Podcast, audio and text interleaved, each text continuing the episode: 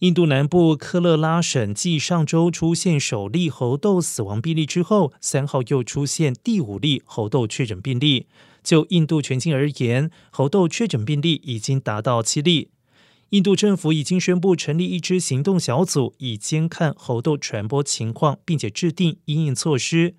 印度政府也指示全国各大机场、港口加强把关，对出现感染症状的旅客进行检测，并且要求各省指定专门医院，必妥人力以及其他资源来医治确诊病患。